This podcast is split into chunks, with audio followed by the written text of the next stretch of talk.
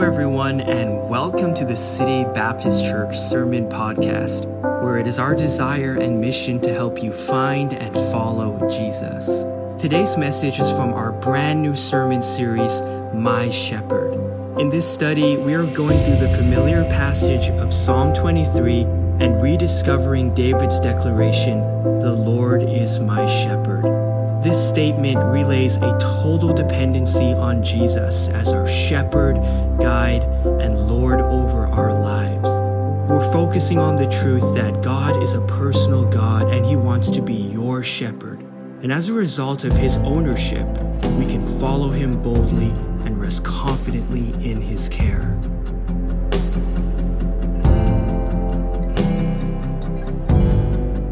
There is a desire for true rest, the ability to live our lives with peace, or you would even look at it this way being satisfied. Now, here's the great thing that is certainly one of the things that we all need. But the great thing is that as Christians who follow God, who is the creator of all things, the one who in fact created you, we have a heavenly Father who loves us and knows us enough that he's actually given us the answer to live a satisfied life. And that really is what Psalm 23 is all about. Psalm 23 is about finding rest and contentment and satisfaction in the only one, that's capital O N E, the only one who is able to actually provide it for us, which is our Savior, Jesus Christ. He is the only one who can give you that rest and that satisfaction that you desire. Now, if you've been following along the last couple of weeks, and if you're behind on the series, you can uh, check it out on YouTube. You can check it out on our podcast, of course, and get caught up. But we've looked at Psalm chapter 23 and verse number one, where it tells us that the Lord is my shepherd, I shall not want. And here we discovered, just to give you a brief overview, we discovered that God is our great and our good shepherd. That means He is the source of all things that are good, including the question about our eternity. Our God is an eternal God. He is almighty. And here's the great thing you, like David, can claim him as your shepherd. The, here, here's the great thing is that you, like, notice David here in this verse. He's not, he's not timid about it in all, at all. He's like, he's very direct. He says, He is my shepherd. And the point that we've understood these last few weeks is that we can say with ease and confidence, like King David, that Jesus is, in fact, our shepherd. Now, last week we saw how when you do claim Him as your shepherd, when you can say that the Lord is my shepherd, uh, that, that I'm saved, that I know that heaven is my home, I know that God is my God, when you can say that He is my shepherd, what that does is it opens the door for you to then say, I shall not want. So once He is yours, and once you declare Him as yours, and once you submit yourself to Him, then you can say, I don't need anything else. And that's what it means. There's nothing else in this life that can satisfy like our God. And so we pursue him. That We looked at Psalm 37 and verse 4 last week where it says, To delight yourselves also in the Lord, and he shall give thee the desires of thine heart. And when we delight in God, when we, we make him the center of our universe, the deepest needs of your heart and the deepest needs of your soul can be met because the deepest need that any one of us has is a relationship with Christ. And that's the wonderful thing. We misinterpret this verse sometimes. We talked about it last week. We misinterpret it to think that if I if I pursue God and I love God, then he's going to give me everything I want. No, if I pursue God and I make him the center of everything, then I truly will be fulfilled because he is all that I need. He's all that I need. And so we can say that today because he is my shepherd, I shall not want then. And that is the secret to true contentment. And it's what sets us apart as believers. If you want to stand out as, a, as an individual at your workplace, if you want to be a testimony and have a witness to your, uh, your unsaved family members, one of the greatest ways you can do that is live in contentment that the Lord is your Savior. Live in contentment that He is your shepherd and that you shall not want. When you do that, people take notice because we live in a chaotic world. We live in a, we live in a time where uh, people are just, man, just struggling. Everywhere you look, you're struggling. Yesterday, I had the opportunity to. Um, uh, get out and play golf, and I love playing golf. And, and one of the things I love about it is that I don't know anybody who really plays golf. So guess who I play golf with? Strangers, complete strangers. And uh, yesterday it was so hot, I thought maybe there's a chance I could get out and play. So yesterday afternoon I went out and played for a bit. And I was paired up with a couple of guys, and the guy that uh, just sort of talked to me the most, you know, he's an older guy, he's semi retired. Uh, he seems to have everything going on. He's got a boat and he plays golf whenever he wants, you know, and he's got all this stuff. But man, was he an unhappy guy. Man, he was an unhappy person. It just, it just flowed out of him. You just feel a discontent. You can probably sense that in your coworkers, in people that you're around, in family members. There's just this discontentedness that just flows out of them. And it's because they're still seeking peace. They're still seeking that true contentment that Christians really can understand in a great way. But the problem is, as Christians, we don't often avail ourselves of that, do we? We know that He's out there. We know that uh, God wants to be our full contentment, but we don't uh, truly commit ourselves to Him in that way. And so He says here, if you're going to be, if I'm going to be your shepherd, then I can bring you contentment. And it's because Christ is our shepherd. But now we're going to continue in the passage. Some of you are like, are we ever going to get out of verse number one? We are today as we look at verse number two. verse number two. So David's going to take this theme of contentment and this theme of satisfaction in Christ, and he's going to take it to an even deeper level as he describes for us how it is possible for you and for me to experience that rest that I talked about, that true rest, how it is actually possible to experience that rest in Christ. And he does it by staying true to the shepherd and sheep narrative that he introduced in verse number one. So let's go to verse number two. He says, He maketh me to lie down in green pastures. So the Lord is my shepherd, I shall not want. We're in this context. We are the sheep, He is the shepherd. He says, He maketh me to lie down in green pastures, and He leadeth me beside the still waters. So when we make God as the center of our life, when He becomes the source of our full dependence and our full uh, confidence and our full contentment, it is then that we can experience the completeness of His provision. Now, David here is illustrating it very well for us as he describes how God cares for his sheep. And notice what he says here He cares for us by leading us to green pastures and leading us, or making us to lie down in green pastures, and leading us then beside still waters. Now, at first glance, if you just look at it for face value, uh, that doesn't seem like the answer to rest for satisfaction, or the answer for uh, satisfaction and rest, does it? I mean, it's fun to hang out in a park, right? I mean, it's nice to take a nap under a tree and there's some nice grass, right? That's a nice thing. It's nice to go to the lake and experience uh, maybe a, a, cool breeze coming off of the lake. And you look at that and you say, well, that doesn't seem uh, like the answer to everything. Is he just talking about a physical thing? No, of course not. He's talking about a spiritual application.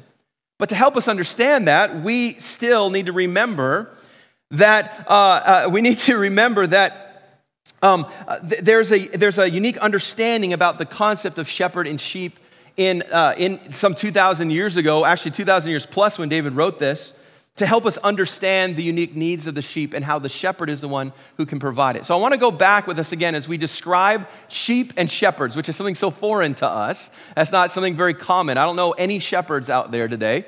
Um, maybe you are. I don't know. Maybe you bought some sheep since we started this series. That would be great. I'm looking to rent one in case you got some there. But. Uh, I want us to understand really what David was trying to get at and the, the impact of these verses. And so we're gonna, we're gonna dig into it. Now, there's a book that's called A Shepherd Looks at Psalm 23. And this book is really powerful. It's written by a guy named Phillip Keller. He grew up in East Africa and he grew up around uh, nomadic and um, local shepherds there in the area that he grew up in. And as well, when he moved to the US and came to the United States, he made his living as a shepherd in the US before becoming a pastor of a church. So I think if there's anybody who understands the concept of a Eastern shepherd and the relationship between their sheep, and then of course himself being a shepherd, it would be him. And his insights to this passage are really, really incredible. And uh, in my research for this series, every time I preach a series, um, I do a lot of research. I, I, have a lot of books and resources that I gather. And then I call some trusted friends of mine and I say, hey, I'm preaching on this passage. Have you ever preached on it before? You know, what do you recommend? Every person I talked to when I said, I'm going to preach on Psalm 23, they all said this get a shepherd's look at Psalm 23. That's the best book uh, that can help you understand it. And so the reason I share that with you is that Phillip Keller, he brings, and if you want to get the book and read it, you'll see I'm going to use a lot of his uh, ideas and insights into helping us understand this passage. But specifically, verse number two, I found his thought process really helpful for us. Because if you think about it, in this verse, it's a very picturesque thought, isn't it? I mean, you think about, you know, some sheep just sort of chilling in a nice green pasture. And, uh, and it looks so picturesque. And, you know, sheep always look clean in photos, by the way. If you ever get up close, they don't look all that clean.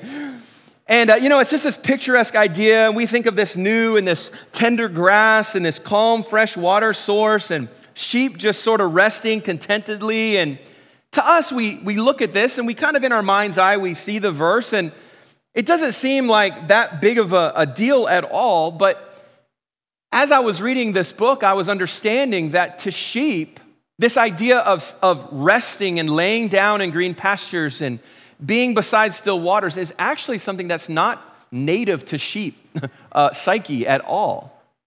It's really interesting. See, sheep are, uh, besides the fact of being dumb, we've, we've made that pretty clear in our study, they're not very smart. But besides that, sheep have a very unsettled, restless, nervous nature. Maybe some of you have the same thing, you know? You're always kind of you're always kind of nervous. You're always sort of you're on edge a little bit. And sheep are that way. And, and, and the picture here that David is giving to us of sheep laying down in green pastures is actually not natural to them at all. They're typically always moving, they're always alert, they're always, um, uh, they're, they're always uh, kind of just feeling unrested. It is not something that is natural to them. And so when David gives us this restful, satisfied scene of these sheep, I want you to understand that it's only possible through the effort of the shepherd. So, this picture of, of sheep laying down in green pastures and going to cool waters and, and, and still waters is only possible because of the shepherd's effort.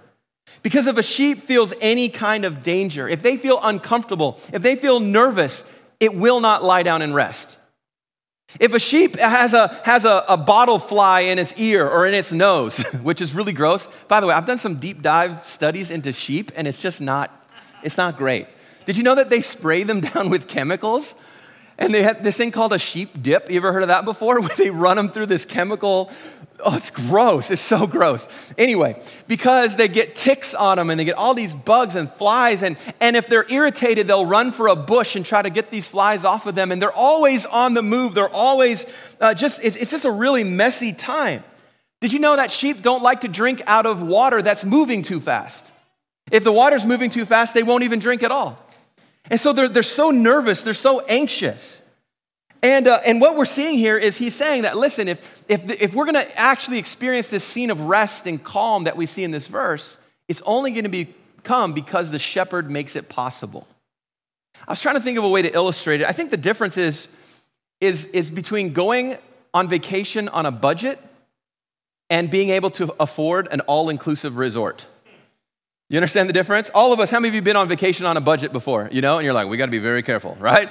So you stay in like, you know, some like distant aunt's timeshare, you know, that she forgot she had, and it, you know, only cost you 150 bucks for a week, and you know, you're like, great, we got this place, and it's not that nice when you get there, and it's kind of like, eh, it's okay, you know. And then the first stop is like, where's a Walmart or where's a superstore, and you go and you buy food, and you get in there, and you're going through it looking for all the pots and pans because you got to cook every meal yourself because you're trying to save money. Okay Okay, maybe I'm the only one on vacation like this, you know?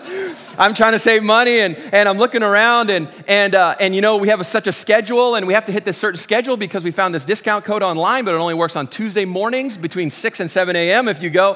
And, you know, and so you're like, I've got all these, these ways to have this cheap vacation and you're kind of nervous about it. I don't know if it's going to work out. And you're always thinking about the money and you're, you're worried and you're concerned. And then there's the all inclusive resort.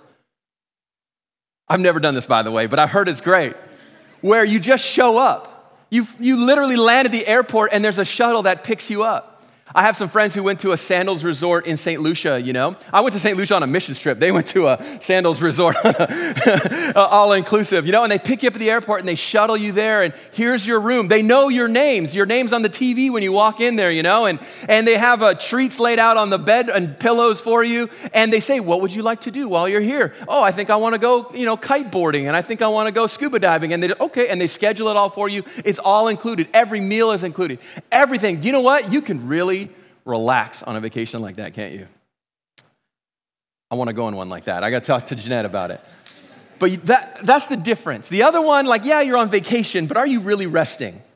And you're doing all this stuff. You're nervous about money. You're panicked, you know. You don't even want to rent a car, so you take public transit, which is terrible in other places except for Vancouver, you know.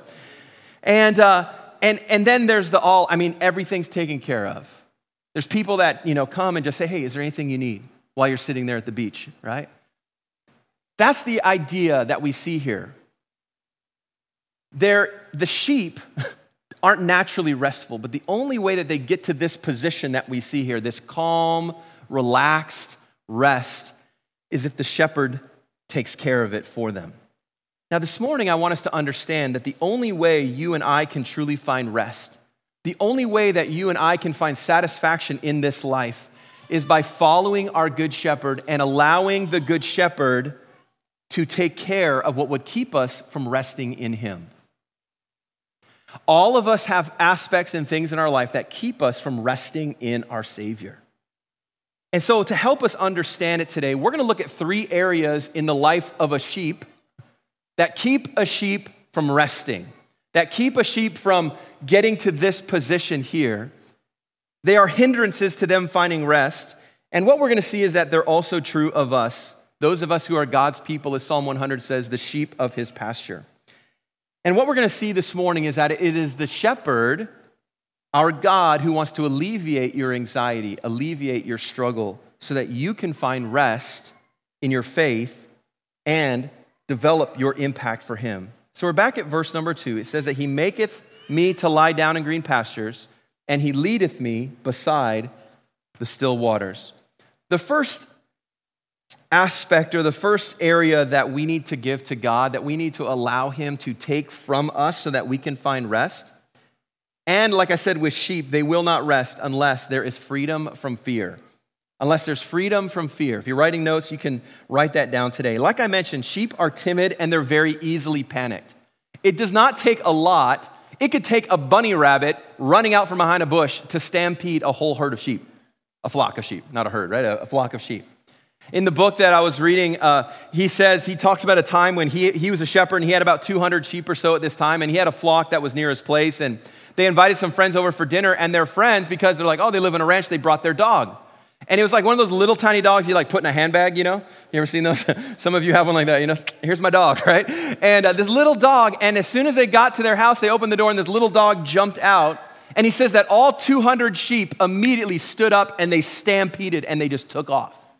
Sheep, when they are afraid, will run, they will just run until they feel safe. I don't know how else to put it. Fear is something that keeps them truly from resting. Even if there's the slightest suspicion of danger from a dog or a wolf or a coyote or another enemy, the sheep will remain on their feet, always looking around, ready to flee for their lives because they do not have a means of self defense. The only thing they have when there's danger is that they can run. But there is one thing there's one thing that will bring quiet to the sheep. You know what that is? It's the presence of the shepherd. The presence of the shepherd. It is the only thing that will bring peace to them.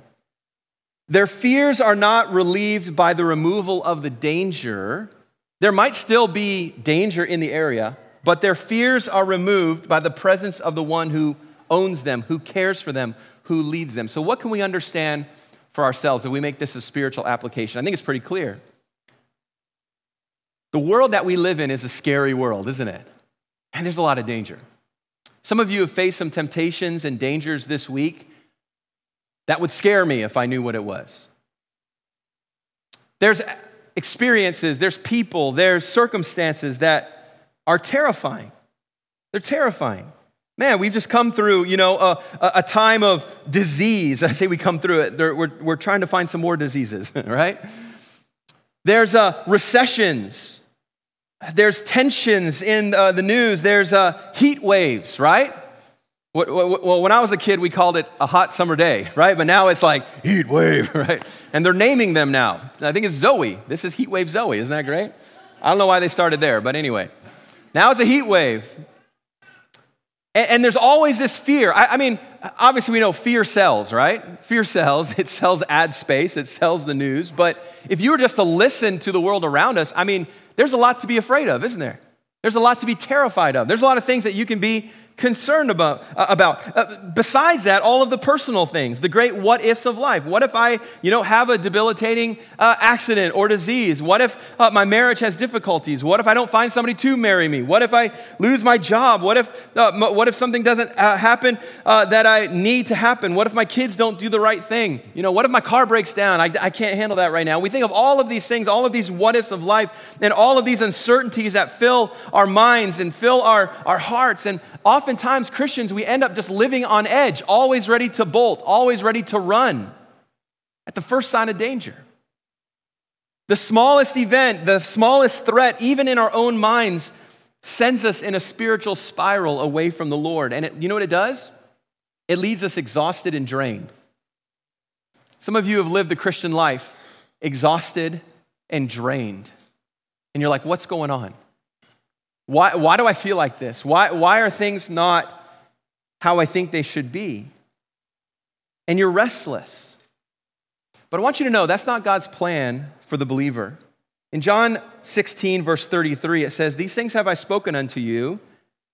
Jesus says that in me, so in him, you would have peace. He says, In the world, you'll have tribulation, of course, but be of good cheer. I have overcome the world. Here's the thing the world is not going to change. Did you know that? If, if, if, you're living your life hopeful for some like utopia on this earth, it's not going to happen. It's just going to get worse. It's just going to get worse. It's going to continue to go downhill. There's always going to be trials and always going to be dangers. Life is not going to be easy, whether you got tons of money or no money at all, or everything figured out or nothing figured out. Life is not going to be easy. There are always challenges. But the point is, is that with Jesus as our great shepherd, and in his abiding presence, no matter what is going on around us, we can find his rest and peace for our souls because it's in his presence. Yes, there's still danger all around us. But in his presence, that brings a settledness to our soul. That is why we must keep looking to Jesus. So I want to ask you this morning what are you afraid of right now? What fear is in your mind? What danger is in your life? What uncertainty are you struggling with? Maybe you're simply just struggling with the consistency of bad news all the time. All the time. By the way, you can turn off notifications and not watch the news. Did you know that?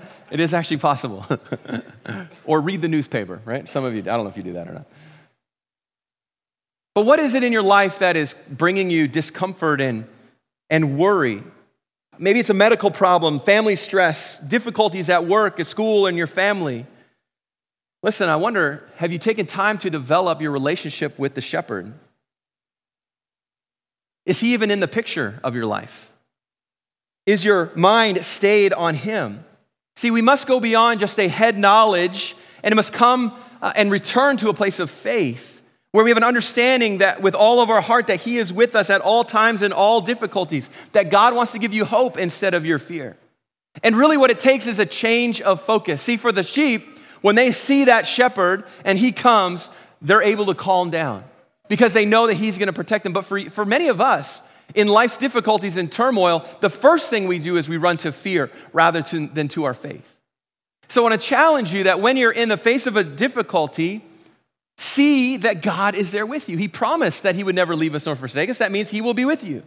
So when you're in that trial, and you're in that uncertainty, and you're in that struggle, I want you to know today that He is with you. Like He was with those uh, young men in the fiery furnace, God is with you today. And He's there. But you must recognize his presence and seek his presence and pursue his presence in your life. And that can help abate all that fear that you're struggling with. It's so interesting when you change your focus when you take a certain circumstance that is just rolling in your mind over and over, and you're fearful and you're terrified and you're worried, and you simply add God into the equation and the fact that He is able to uh, do above what you could ask or think, and that He's able to take care of those things, if you just add Him to the equation, it's so interesting how those fears and difficulties simply abate and begin to change. Knowing that He loves me, that He knows my name, that He knows every detail of my life suddenly things can begin to change. We don't become so desperate as we were before. Our, our, our uh, outlook changes and there's hope. I'm comforted then in my fear, and you know what? You can then rest in Him. And so, if we're going to find true rest, there has to be a freedom from fear. And we return to the sheep example for another point here. And I just want to mention real quick, quickly 2 Timothy 1 7 a, familiar verse on this that God's not given us the spirit of fear, but of power and of love and of a sound mind. That's what God wants for you. God's desire is not that you would live your days in fear. He wants you to live completely different than this world. And that's what God has for you. So there's freedom from fear. But secondly, for sheep to find rest, there must be freedom from conflict. Freedom from conflict. Now, it might surprise you, but sheep are very disagreeable creatures. very disagreeable creatures. It's not uncommon for uh, within, a, within a, a, sheep flock that there's typically one smart and domineering old ewe, which is a female sheep. There's typically one in every single flock that is kind of like the boss, you know? She's the one who controls everything. And the way that she maintains her power is by headbutting the other sheep.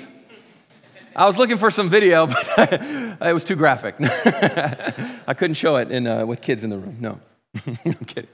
But that's what they do. And so, if another sheep uh, is, uh, is, is in their spot where they think they should be, a shaded spot or where there's some good grass, they will sort of walk over to it and sort of raise up and just headbutt it until it moves. And what's crazy about it is that it, they begin to develop this sort of social order within the, the flock of sheep. You know, with, the, with chickens, they call it what the pecking order, right? With sheep, it's the butting order, you know, like who's, who's at the top. And, and, and what happens is that because of that, there, there begins this like, um, it's like a process where there's the top, the top sheep, the top head butter, and then the ones that, that she dominates will do the same to the other sheep, and so on down the line. And they kind of create this order here. But what happens is that it creates rivalry, it creates tension, it creates nervousness because the sheep are still all of those things. And so, whenever there's that going on, the sheep do not rest because they're always worried about getting smacked. They're always worried about getting uh, headbutted. And so they're always on the alert. Where is she? Right? Like, where, where is, they're always looking around, you know? And they want to know where, where she's at because they got to be ready to defend their position or maybe leave their position. They can't really rest because she's going to come and make sure they're not resting anymore. There's always this challenge, and it creates continuous conflict and jealousy within a flock. And what happens is that it's very detrimental to the health of the flock. They're edgy, restless, uh, tense, they're discontent. They begin to be irritable. They lose weight, which is not great. it's good for us, it's not great if, uh, if for the sheep. But there's only one solution. You know what that, that solution is? It's again, it's the presence of the shepherd. Uh, Phillip Keller, in his book, he said this. He said, One point that always interested me very much was that whenever I came into view and my presence attracted the attention of the sheep, they quickly forgot their foolish rivalries and they stopped their fighting. The shepherd's presence made all the difference in their behavior.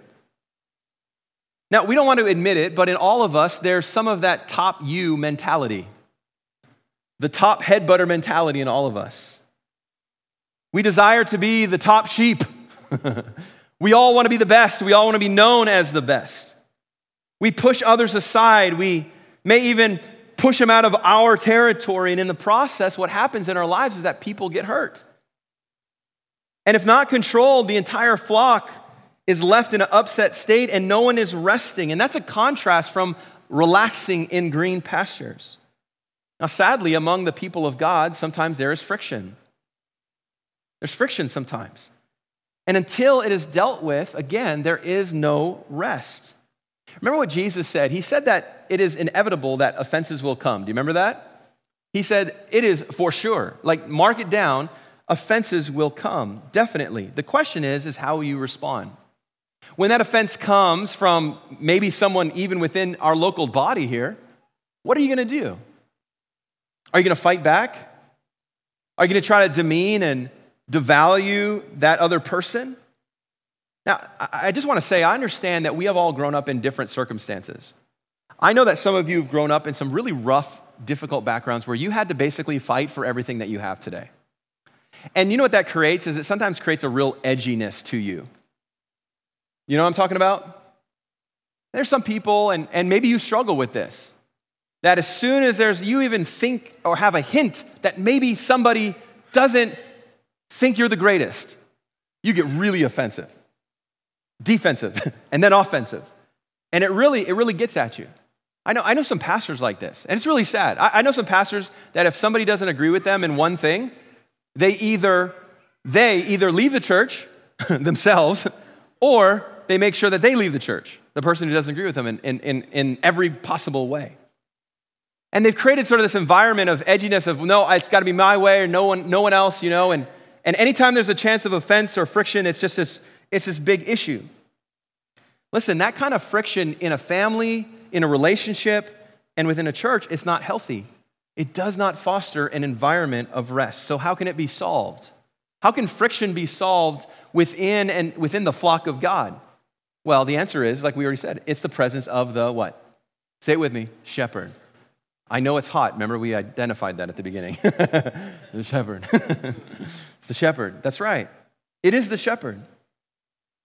I think of 1 Corinthians 1, verse 10, where he says, I beseech you, brethren, by the name of our Lord Jesus Christ, that you speak the same thing and that there be no divisions among you, but that you be perfectly joined together in the same mind and in the same judgment.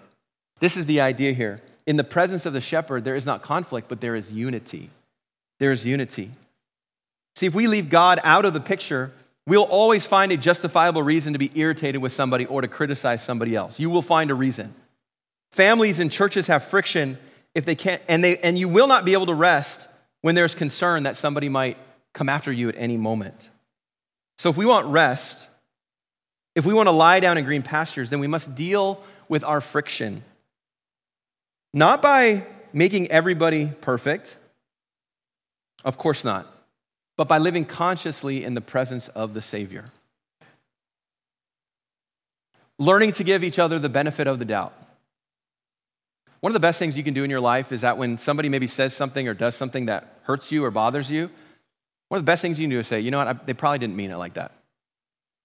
And then you can move on. But if you stew on it and you think about it and you stir, man, it creates so much contention and difficulty. And you will not find rest. If your entire life is trying to defend yourself, if your entire life is trying to prove that you're something greater than I don't know, whatever you've created in your own mind. And by the way, that's where it starts.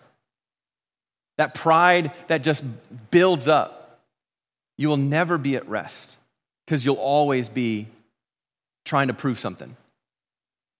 So you'll never be at rest. So, what do we do with that? We need to remember the presence of the shepherd. We need to remember God's calls to unity, that God wants us to be unified together. And so, when that happens, guess what we do? We forgive, we move on, we allow it to pass. If there is a scriptural uh, issue and you genuinely are offended and they have offended you, then you need to follow Matthew 18 and go to that person and talk with them one on one first. If they will not hear you, then you bring someone from the church, you bring a, a, one of our leadership or myself, and we again go to them and we talk about that offense. And then if they still will not repent of that offense and it's been verified and it's a real offense, then we will bring it before the church. And if they still will not repent and make things right before the church, then we will have to ask them to leave the membership of the church. You say, Whoa, that's a big deal, Pastor. That never, I'll tell you this, it rarely gets to that point. If someone would just follow the first step of Matthew 18, which is go to that person and say, Hey, you offended me. Let's make things right. Some of you are still holding on to things from past church experiences, past people that mistreated you. And because you're holding on to it and it ruminates in your mind and in your heart and you're letting it build up, you don't have any rest. You don't have any rest. The first thing you can do is forgive. Remember, you cannot control other people's actions. You can only control your what? Reactions. I tell that to our boys, I think every day. every day, I think that's a conversational point. And it's so needed because there will not be rest if there is contention.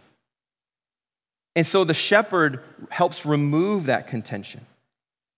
Keller said this when my eyes are on the master, they're not on those around me. This is the place of peace. And that's the point. Get your eyes on the Lord, focus on Him. Offenses will come, but if you're focused on Jesus, man, things just sort of roll off you. It's a great way to live. You can just rest, you just be calm. It doesn't mean you won't get hurt, doesn't mean there won't be challenges but you can simply rest in our Savior. Let's quickly look at the final one here. For the sheep, there's freedom from hunger. I'm going to move quickly now. Another area that the shepherd takes care of the sheep is providing for them a good place to find food. You know, it is impossible for sheep to lie down and rest if they're hungry. They'll always be looking for that next bite. That's what they're doing. They're always searching for it, they're always going for it. And so if they're, if they're hungry, they're not going to lie down and rest. So we see this picture here of them resting, being satisfied by the waters and being satisfied by the grass. But here's the interesting thing. I don't know if you've noticed this, but most places where shepherding takes place, it's in very dry and desert areas. Uh, David in Bethlehem is a very dry and deserty place. And so you, it brings up the question well, if they're in this deserty area, where are these pastures? Where are these great places that are taking place where the sheep are being satisfied and their, their hunger is so satisfied that they can sit down and chew the cud and, and, uh, and, and be able to do that? Where is this happening? Well, here's, here's something that's so interesting. Again, it only happens if the shepherd puts in the work to create the pastures. This is a really interesting thing. So, shepherds in that day, and David would have been very familiar with this, if there was going to be a place of real pasture, of fresh grass, of well watered grass, they would have to create the space for that to happen. They'd have to take a field that they could irrigate properly. They'd have to pull out the rocks and pull out the weeds and seed it properly with the right kind of grass and food for the sheep. They would have to tend to that field just like they tended for their sheep so that they could actually have a place to lead their sheep to, so they could eat and have their fill and be satisfied so that they could then rest. That's so interesting. Now, for us, the spiritual application is the fact that we have that same resource for a satisfaction to our spiritual hunger. And that, of course, is the Word of God. And it's so simple, right? So simple. It's the Word of God that has been given to us. Jesus said in Matthew 4, when speaking to Satan while being tempted, he said, It is written, Man shall not live by bread alone, but by every word that proceedeth out of the mouth of God. See, and we today, we have the Word of God, and it is rich with all the nutrients that your spirit needs, but many of us do not take advantage of His provision. And so rather than resting in green pastures where we can be satisfied and the still waters of His Word, we roam about and we look for satisfaction, we look for fulfillment in so many places. And yet, Jesus has provided the place for us. He says, I want you to come boldly before the throne of grace. I want you to pray. Uh, uh, you can come directly to me. I want you to read my word. I want you to know uh, that everything that is in here is for your, glo- for your benefit and for the glory of God. And you can find everything that you need to be fully satisfied in Him. But often, as foolish sheep, we do not grace here. We need to be led to it. And so today is one of those leading moments. I say, hey, this is where we need to go. So if you're searching for rest and for satisfaction for your soul, the answer is found in the Word of God. And we need to let God clear out those stones of unbelief in our life. We need to let Him to pull out those roots of bitterness, break up the hard ground of pride so that He can plant the seeds of faith through His Word in our hearts. And if you would do that, you have an opportunity for it to grow and produce rich fields of contentment and peace in your life. You know, the moments of my life that have been so difficult, I found the most peace in the Word of God and in prayer. Those of you that have been through extremely difficult and challenging circumstances, you would say the same thing. I found my peace and my hope and my joy in the Word. So, why don't we go there more? Why do we only go there when it's really hard? why do we wait for that? He says, This is the place of satisfaction. This is the place of rest. And I want you to understand today, all of this is for the purpose of growth. All of this is for thriving.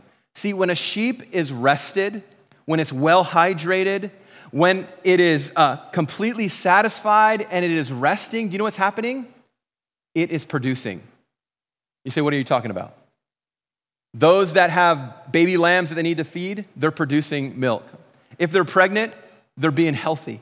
If they, uh, if they are, um, uh, of course, their wool grows strong and thick. It was really interesting. Uh, in, in his book, he mentioned how he had a field like this that was just well watered and taken care of. And he said on that field, he experienced baby lambs being born and being over 100 pounds in 100 days. And he said that was the difference of, a, of an old deserty field that they're digging around in and having the right kind of nourishment. So the point being that all of this, anytime a sheep is at rest, they are their most productive. And for us as believers, we are the most productive for the gospel. We are the most useful for the glory of God when we learn to rest in our Savior. That is when we are growing. That is when we are uh, producing and being productive for the sake of the gospel, because that's what God desires for us. Did you know that? God desires that you be a willing vessel, that you be used for His glory. And so that happens as we are completely at rest. And this is the great love of our Savior. He is providing for us everything that we need to find rest and peace. And here's the great thing as his sheep, we don't have to forage for it. He says, Here it is. Here it is. I can take away those things that make you nervous. I can take away those things that cause you to miss out. And he has supplied those green pastures and still waters so that we might find peace and rest in Him and in Him alone.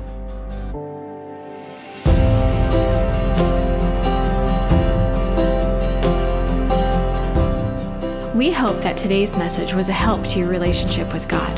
To stay connected with us, you can like us on Facebook or give us a follow on Instagram at Van City Baptist. Our prayer is that God will uniquely bless and grow you as you pursue His will for your life.